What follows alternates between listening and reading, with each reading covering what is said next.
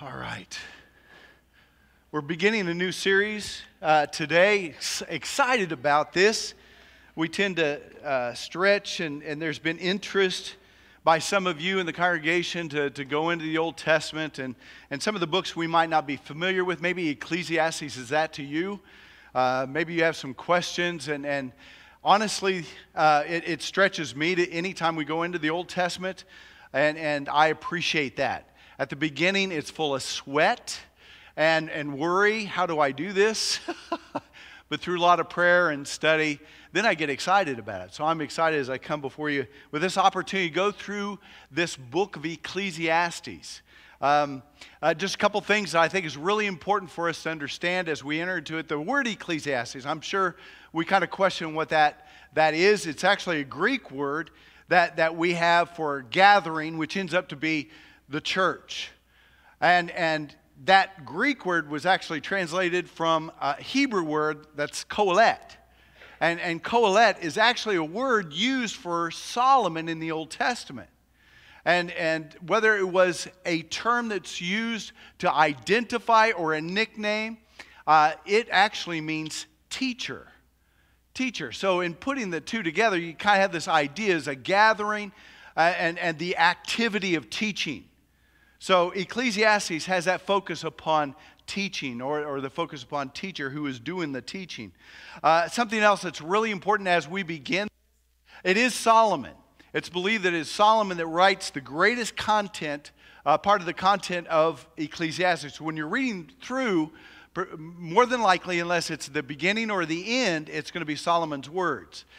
Uh, the, the introduction, it, it, it's uh, predominantly believed today that a, a, good portion or a portion of the beginning is written by someone else. We don't know who it is, uh, uh, someone that was a companion or, or someone who came along with wisdom to give it a prologue and an epilogue. The prologue is anywhere from the first two verses, and, and the, the commentary I was reading was like the first 11 verses uh, to, to introduce Solomon's work. That what's even more important is, is the epilogue or the conclusion that's laid out. That's in chapter 12, verses 9 through 14. And, and we'll, we're going to see the significance of that, especially as we introduce and get familiar with this book. I, hey, I'm going to encourage you right now read this.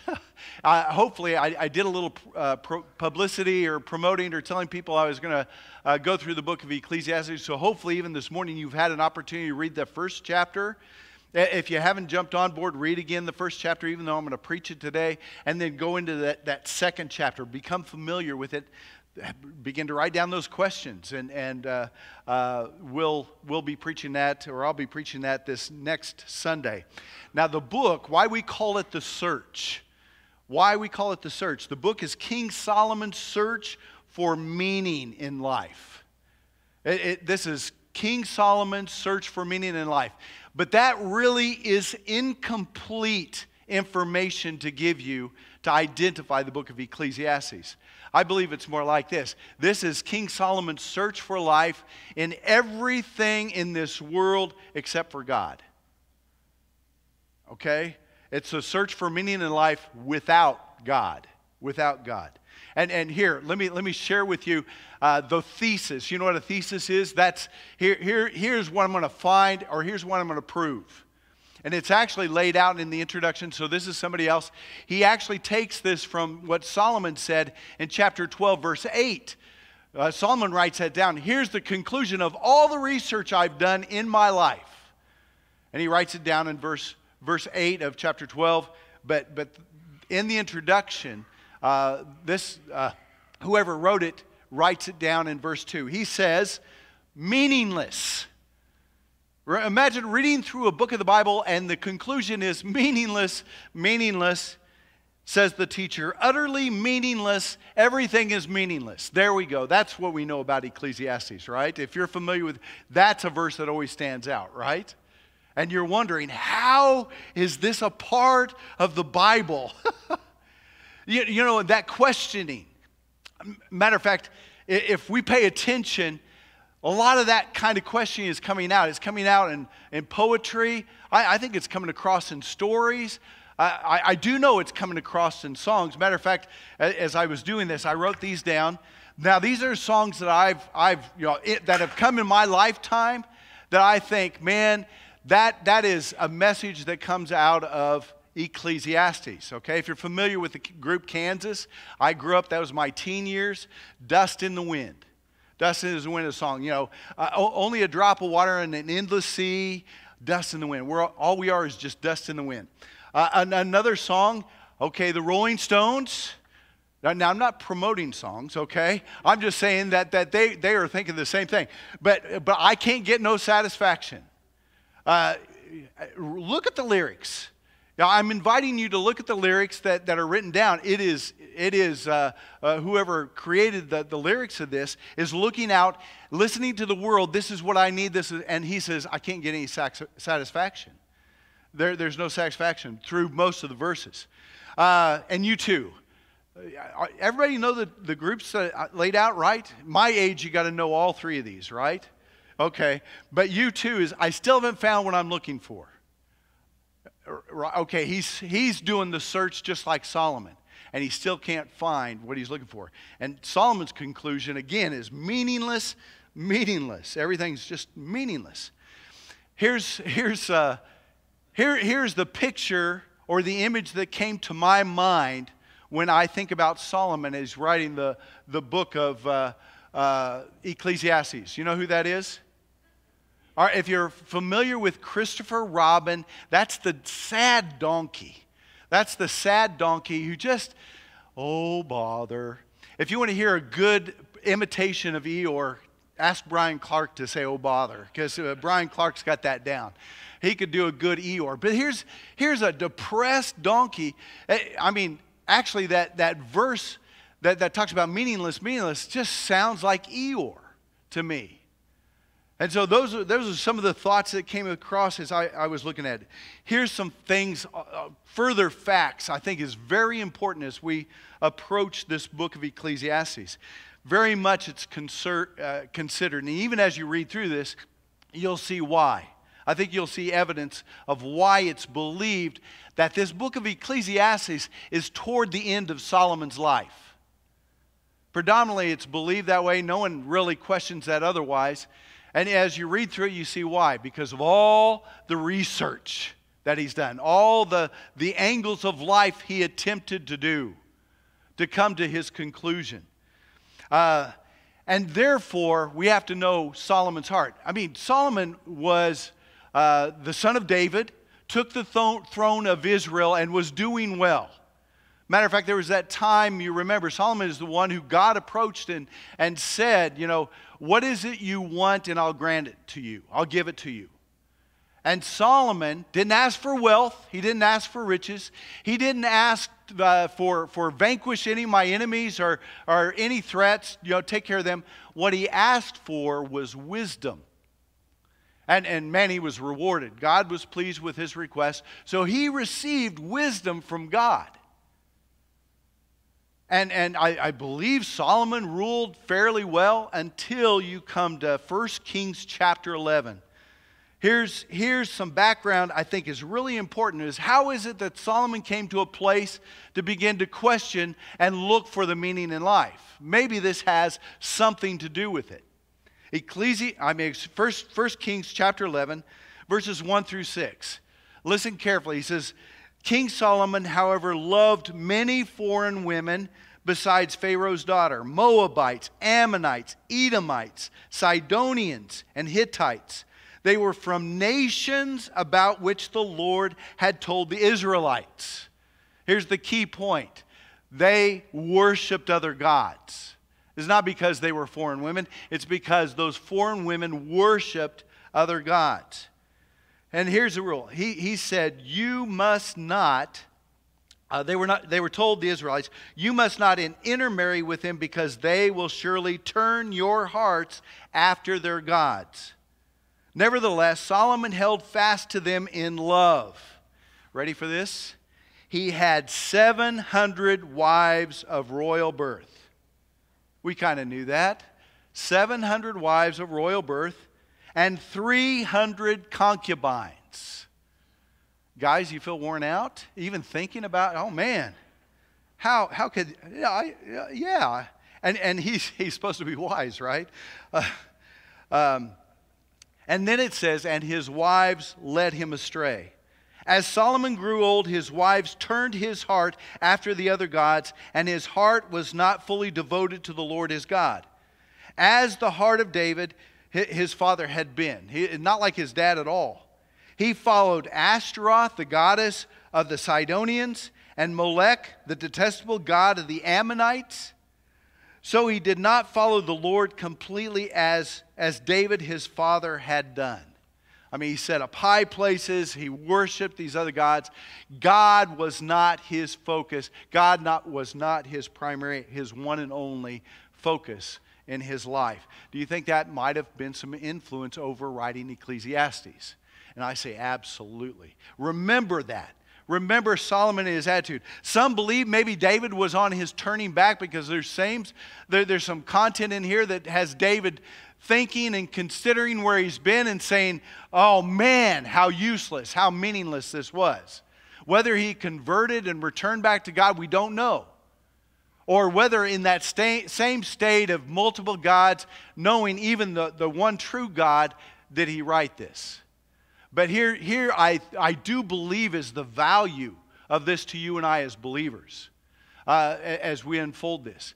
I think David's uh, Solomon's research is done with wisdom, even worldly wisdom, and he looks around and saying, let's find meaning apart from God. Do you see some value in that? Because uh, there's, there's times in our lives we begin to be tempted one, again and again as we live in this world by something else to make something else significant in our lives besides God. And so keep that in mind as we go through this. Solomon applies his God given wisdom to search the world for meaning. What he finds is honest, is truthful, and it's sobering. It's sobering. And hopefully will keep us in track or on track or lead us to, to a greater truth in our lives. Here, uh, this morning, in the rest of this chapter, I want to share with you three truths that Solomon reveals about the world that we live in. Number one, the world never changes. The world never changes. I put on this out, outline as well. It is what it is. I've heard some people say, I'm so tired of that. I'm so tired of that statement. It is what it is. It's always going to be. It never can be changed. It is what it is. Can't change it. The world can never, or never changes. Uh, Solomon actually begins in verse 3 with a research question. I think in, in his pursuit of meaningless, uh, or in his pursuit of meaning, and verse 3 says, what do, what do people gain from all their labors at which they toil under the sun? What do they gain? What's he asking? What difference do people make? Uh, matter of fact, I asked you this morning, what difference are you making in the world? What difference, have you ever asked yourself, what difference am I making? Have you ever felt just kind of, oh man, I, you know, I know I'm doing, I'm raising my family, things like that, but there's got to be more to this life than just the toil I'm doing. So he asked the question. Here's the guy, wisest man in the world, king, who says, you know, what, what good is the toil? What gain? What are we gaining from all the toil? And he begins to examine that by thinking about the way the world works in the next few verses. Listen carefully, uh, because the existence of everything is in cycles. And he, he brings that out. Listen carefully. He says, Gener- uh, Generations come and generations go, but the earth remains forever. The sun rises and the sun sets, and it hurries back uh, to where it rises again. The wind blows to the north and then turns, uh, uh, and, and uh, excuse me, the wind blows to the south and then turns back and goes to the north. Round and round it goes. We know that in Kansas, don't we? Ever returning on its course. All streams flow into the sea, yet the sea is never full to the place the streams come, come from, where they return again. There's the cycles. And each one you see, generations to generations, we think about that's life, that's, that's our lives. It, it, it begins with that birth and ends with death. That's generations to generations. And generations come and generations go. Birth, new birth, death, new birth, death. And that, that cycle just continues. And then it goes into that scene of nature. The sun, we know this every day. What we expect is to see the sun rise. It makes its trek across the sky, and we know it's going to return in the morning. Another cycle from nature. Uh, the wind, that, that wind that blows from the south. Uh, we, even know what time of year it is according to the wind. If it's summer and it's hot, we know the wind is coming from the south. And as the fall comes, we're looking forward to the wind. Oh, please, wind come. Uh, wind coming from the south. And it's cooler. It's, it's just this continuous cycle continuous cycle, including uh, the streams. All the streams move towards the ocean, and it never fills. Eh, the, the rivers never empty out, the, the ocean never fills, but it just continues. There's a cycle going on because it, you know, it, it, goes up into the clouds, it rains, fills the rivers again, and it goes into the ocean, and it's just everything here is a cycle. And he says it's continuous. What does that do? Look at verses 8 and 9. He, he says, All things are wearisome and, and I think he's talking about these cycles or this continuous. Even, even the generations coming and going is wearisome. If anything that we know, seasons, we love to see new seasons come. And we even talk about how nice it is to expect. You know, here in the hot, we're looking forward to fall. And how much do we appreciate fall? But it's, it's a cycle all the time.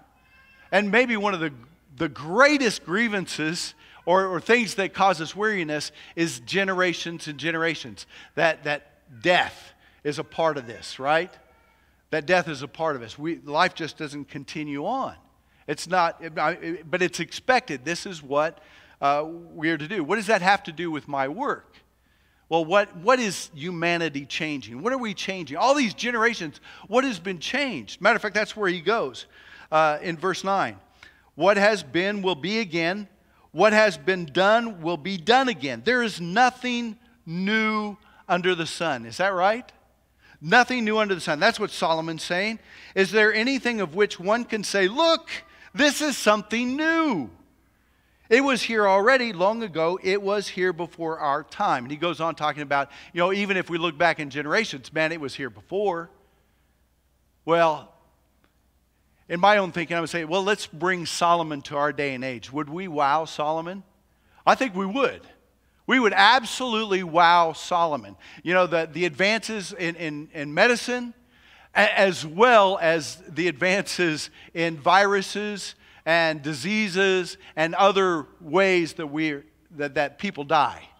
You know, he, he would also be amazed at that. More and more of that's happening uh, this day and age. Uh, we, we could show him transportation. I mean, he's familiar with transportation, chariots, horses. But now he said, now here's how we, we could travel. You know, there's cars, and they could go fast. We could get there so much quicker. And there's submarines that could go into the ocean, and there's, uh, you know, there's airplanes that could fly people so much quicker, and, and even rockets we could go to the moon. And we're even looking beyond that. And he would be wowed by that. But give Solomon time, would anything really have changed? What about human nature, the sinful nature? Would it have changed? Self centeredness, hatred towards each other. Matter of fact, another thing we could show them is we could blow up whole cities. Woo! Isn't that great? There are lots of things in this world that, man, we, we, we got to say, you know, that probably Solomon would end up saying, same old, same old. It's that, but we, uh, what I see is that working of the continued cycles, generations come and go. Uh, all nature continues in these cycles, everything. And, and honestly, I, I believe even he's talking about the curiosity in humanity is never, uh, never satisfied. It says eyes that are never seen, ears that are never hearing. It's never satisfied. Why? Why this continue ugly cycle? Ugly because of, I, I, believe, what comes next. Here's the second truth that Solomon reveals within this first chapter about the world it's this the brokenness of life cannot be fixed. The brokenness of this life cannot be fixed. Let me read 13 through 15. Uh, this, this matter of fact is that place where we believe that Solomon takes over. In verse 12, he says, I, the teacher, was king over Israel and Jerusalem.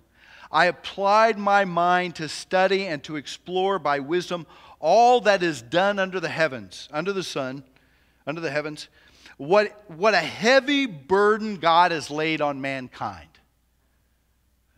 Man, that sets your mind to wondering what, what is he talking about? What's this heavy burden? It has to do with this searching, this toil of, of trying to find meaning in life. This is a heavy burden. It says in verse uh, 14, I have seen all things that are done under the sun, all of them are meaningless. A chasing after the wind.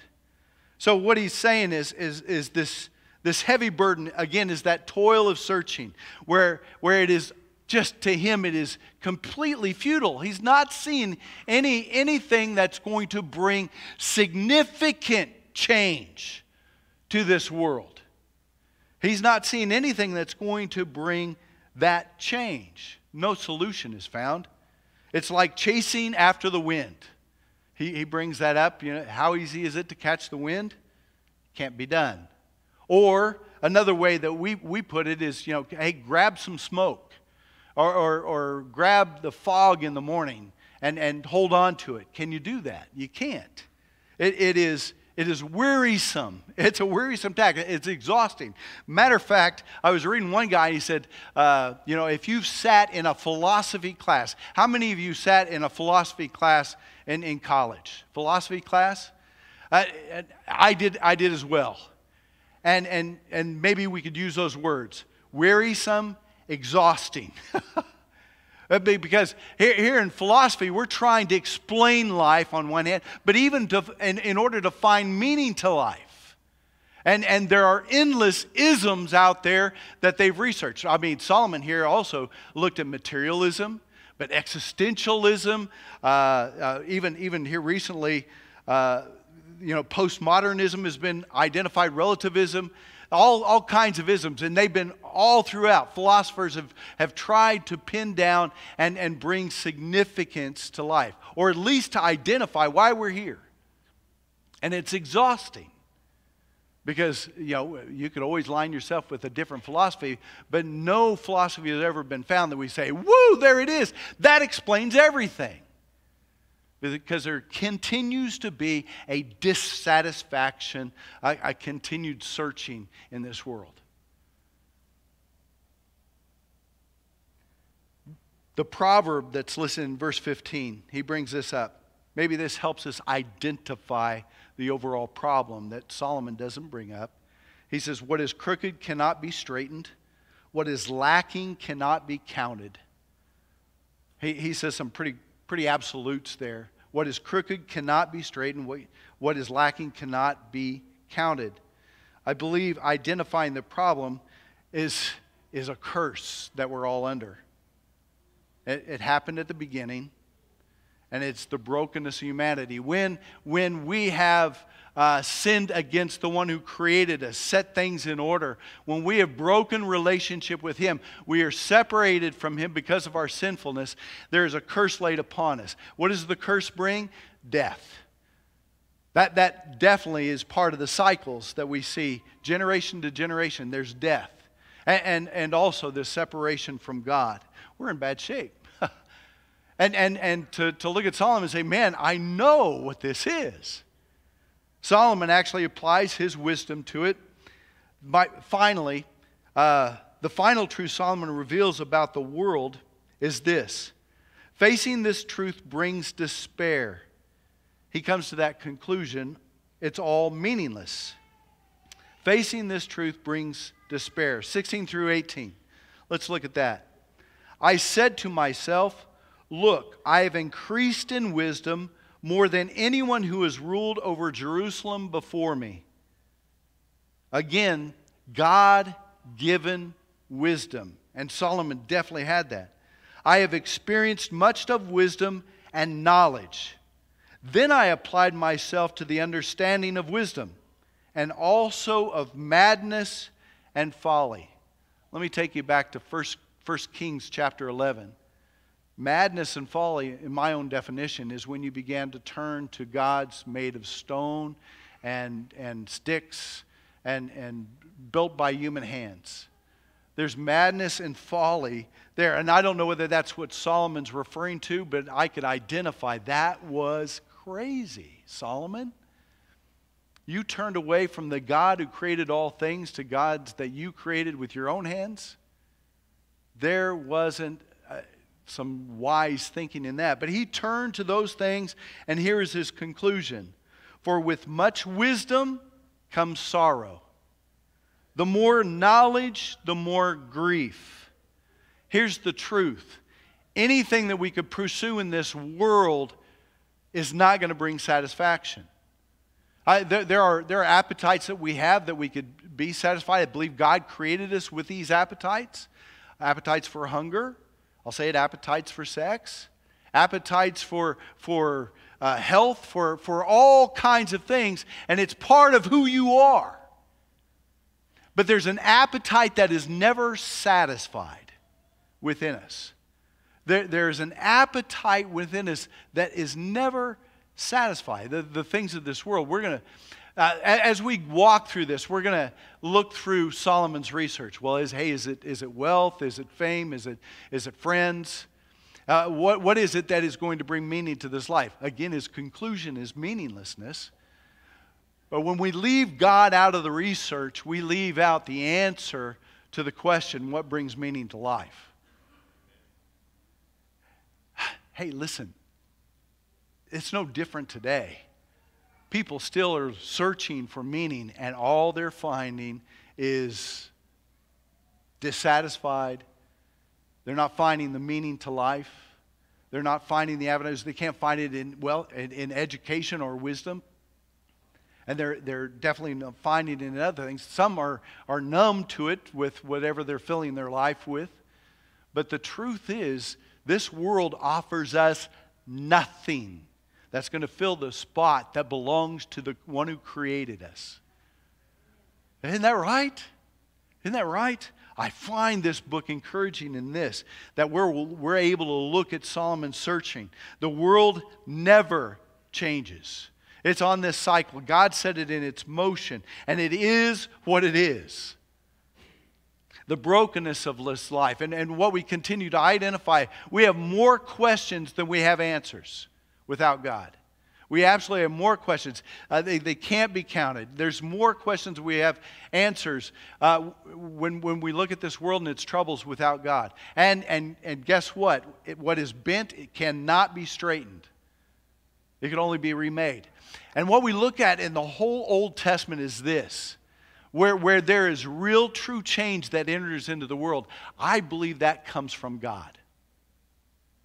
Where it comes to real significant change, to healing, to straightening out what is bent, it's going to have to come from one, the one who created it.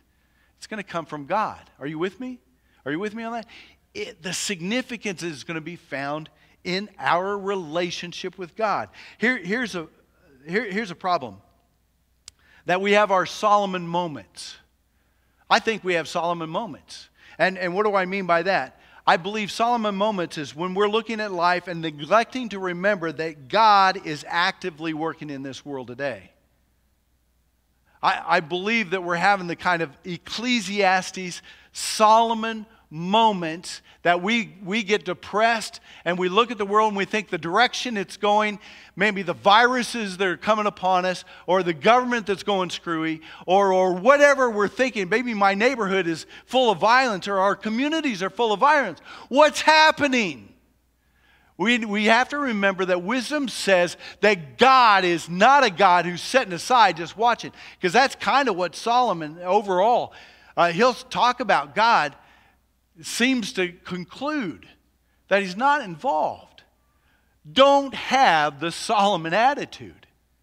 That means in every day, no matter the situation that you're facing, you need to understand that God's involved, that He's active, that, that, that whatever governments and every, everything else that's going on, it's not out of His control. Matter of fact, he's, I, I absolutely believe He's leading history. I don't think that's in our hands at all. I think that's in God's hands.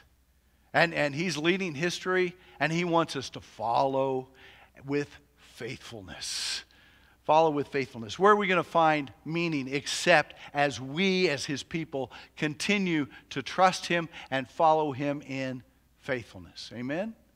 Absolutely, amen. So here's, here's where Solomon went. He, uh, again, the world never changes. Uh, the brokenness of life cannot be fixed. And facing the truth, the reality of things, is it only brings despair. The only difference is when our eyes are fixed upon God. He brings answers.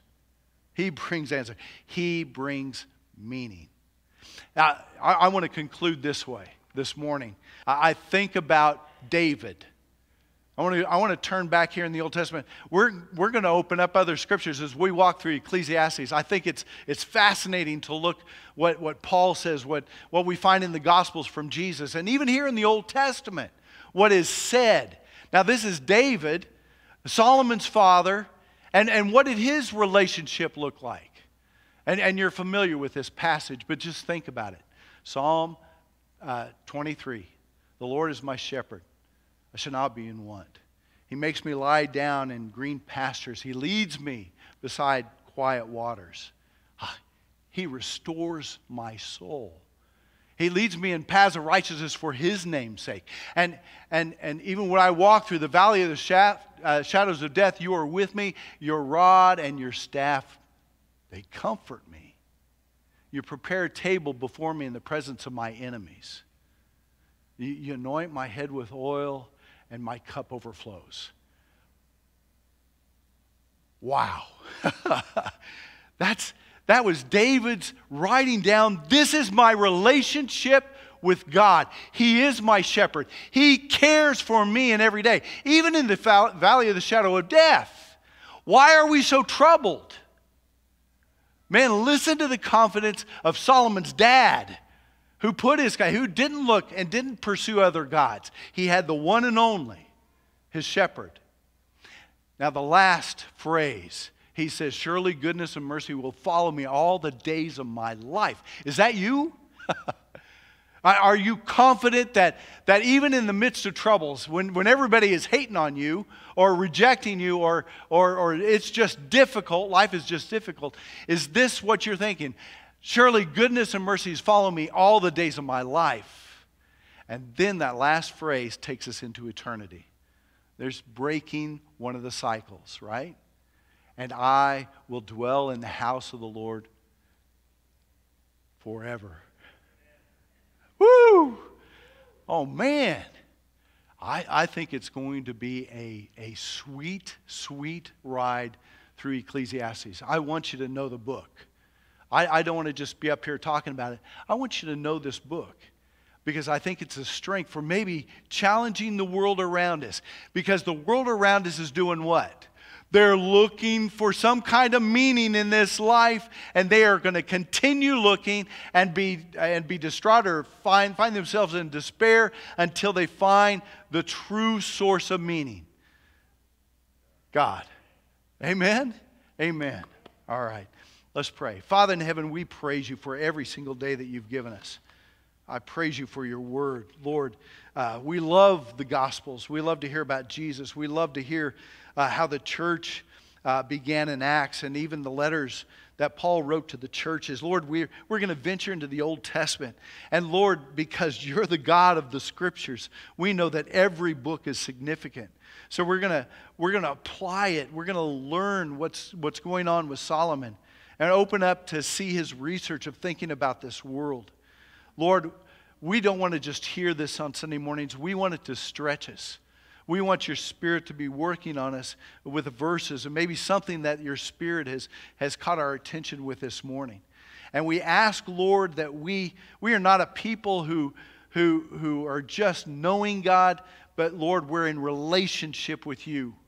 That, that we are active in it in every day that, Father, uh, you are bringing meaning to not only our life, but to our everyday. God, we praise you and thank you always for your word. It's in Jesus' name we pray. Amen.